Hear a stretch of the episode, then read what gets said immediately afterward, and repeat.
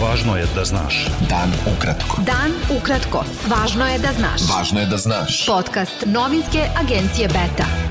22. avgusta sa vama Darko Čačić.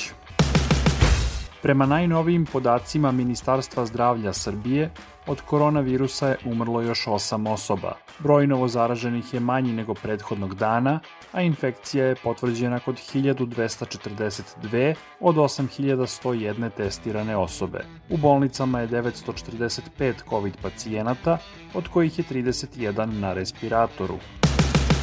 Predsednik Srbije Aleksandar Vučić izjavio je da će se zalagati da penzije prate rast zarada u javnom sektoru u najvećoj mogućoj meri. Na sednici glavnog odbora partije Ujedinjenih penzionera Srbije, Vučić je rekao da je dobro razumeo ključni zahtev koji je predsednik te stranke Milan Krkobabić izneo, a to je da penzije prate rast plata. Krkobabić je rekao da podrška Vučića znači da penzionere u Srbiji čekaju bolji dani. Ministar unutrašnjih poslova Srbije Aleksandar Vulin izjavio je da je pritisak zapadnih zemalja jedini mogući razlog da se predsednik države Aleksandar Vučić ne kandiduje na predstojećim izborima. Vulin je rekao da će se u tom slučaju on kandidovati za predsednika Srbije, navodeći da je drugi najbolji kandidat vlasti iza Vučića. Ministar policije je rekao i da će optužnica protiv pripadnika grupe Veljka Belivuka sigurno biti proširena i dodao da će većina osumnjičenih biti osuđena na kaznu doživotnog zatvora. Ministar spoljnih poslova Srbije Nikola Selaković počeo je dvodnevnu posetu Egiptu. Selaković je rekao da se sa šefom egipatske diplomatije Samehom Hasanom Šukrijem saglasio da tradicionalno dobri odnosi dve zemlje počivaju na čvrstim istorijskim sponama i da postoji veliki prostor za unapređenje saradnje na brojnim poljima. Predsednik pokreta Oslobođenje Mlađan Đorđević pozvao je na dogovor o napadanju režima Aleksandra Vučića, stranaka i pokreta koje je označio kao lažnu opoziciju, kao i stranih pomagača. Đorđević, kum opozicionog političara Dragana Đilasa, naveo je da je taj poziv uputio zbog lažnih opozicionara u koje je svrstao srpski pokret Dveri i pokret Ne davimo Beograd.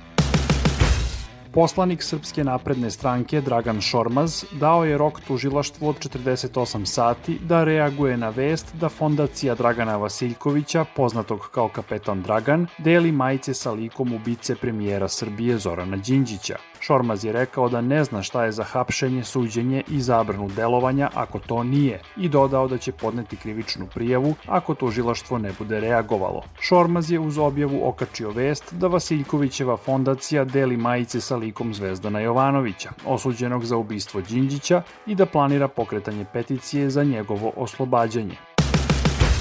Demokratska stranka je optužila vlast da stoji iza poteza Dragana Vasiljkovića, poznatog kao kapetan Dragan, koji je delio majice sa likom osuđenog ubice srpskog premijera i porukom Sloboda za heroja Zvezdana Jovanovića. Demokratska stranka je navela da je režim Aleksandra Vučića nedavno uključio Vasiljkovića u operaciju rehabilitacije Zvezdana Jovanovića.